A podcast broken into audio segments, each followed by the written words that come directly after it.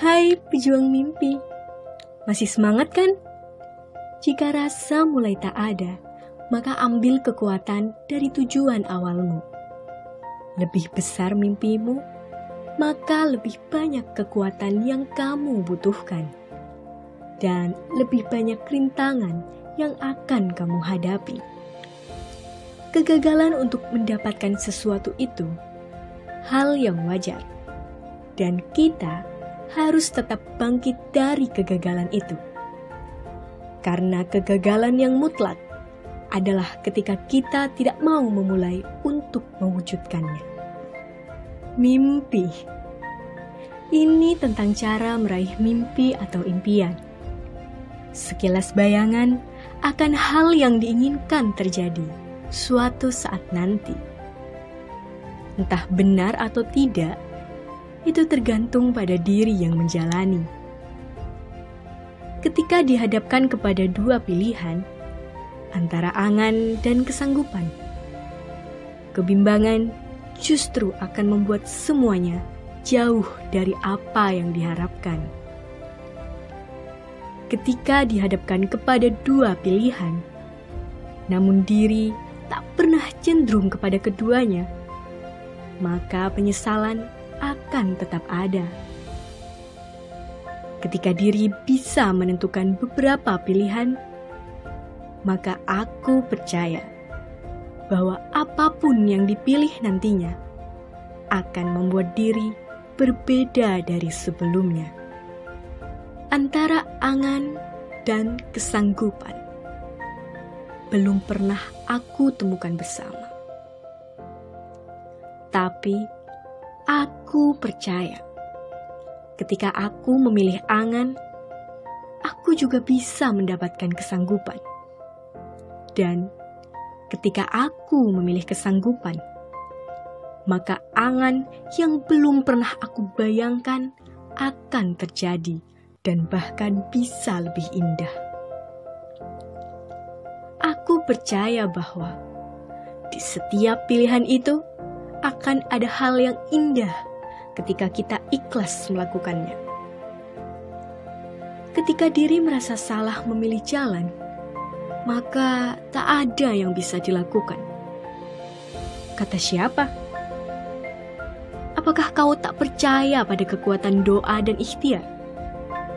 Iya, asa yang perlahan-lahan menjadi rasa mencoba tak hanya melakukan apa yang aku suka, tapi menyukai apa pun yang aku lakukan. Kalimat motivasi yang sampai sekarang masih jelas terdengar di telingaku.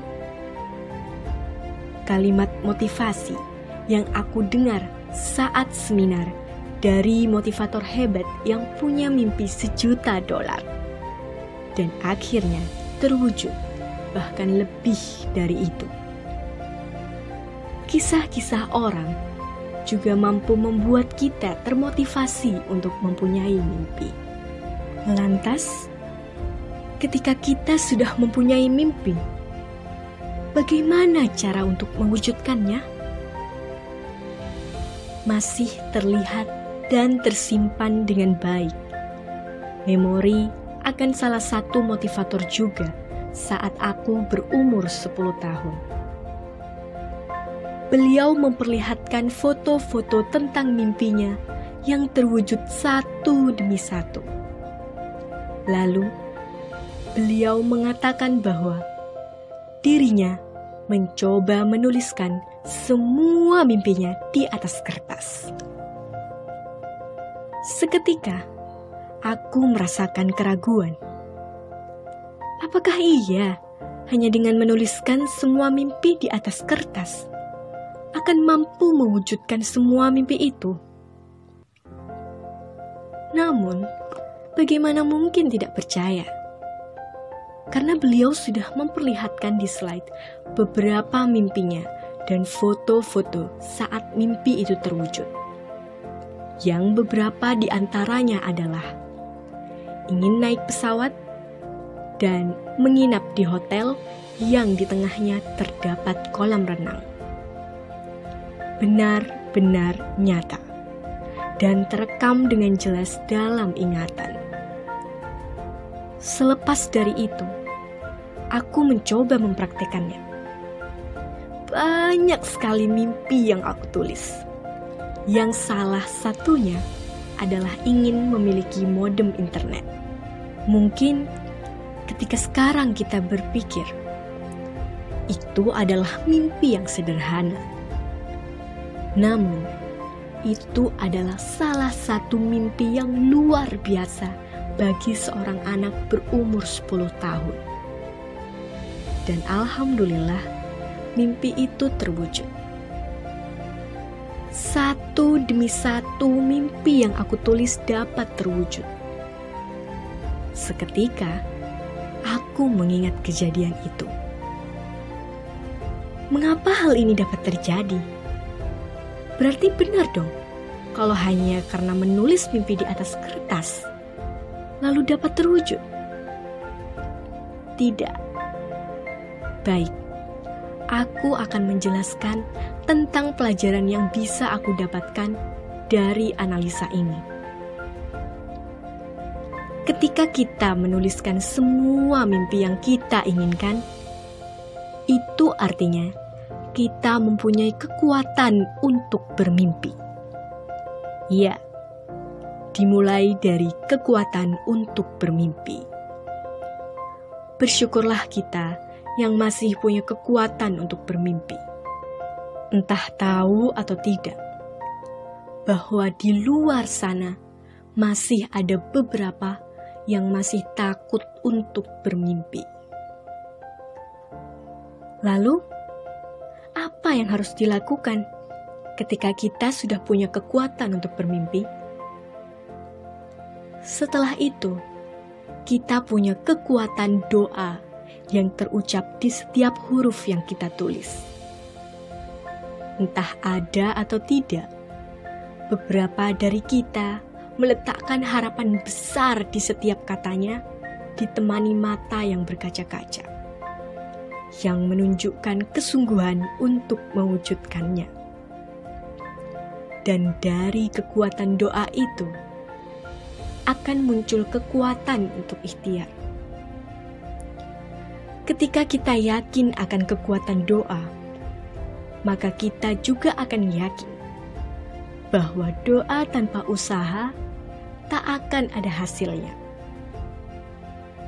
Ketika kita yakin akan kekuatan doa, maka saat usaha sudah dijalani, maka akan kembali berpasrah padanya. Jadi, menulis adalah salah satu langkah awal untuk mewujudkan mimpi. Tulis mimpi atau impianmu sesederhana apa pun itu.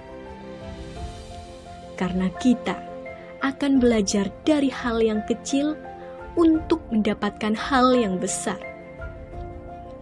Dimulai dari kekuatan untuk bermimpi, doa, ikhtiar, dan tawakal. Aku yakin bahwa kita semua punya kekuatan untuk bermimpi. Jangan takut untuk bermimpi Mimpilah setinggi langit, karena jika jatuh masih berada di antara bintang-bintang. Hmm, pasti pernah kan mendengar istilah itu? Jadi, apa pun yang sudah menjadi pilihanmu, jalani itu. Jangan putus asa dan temukan asa di dalam rasa. Terima kasih, tetap semangat, jangan lupa beristighfar dan bersyukur.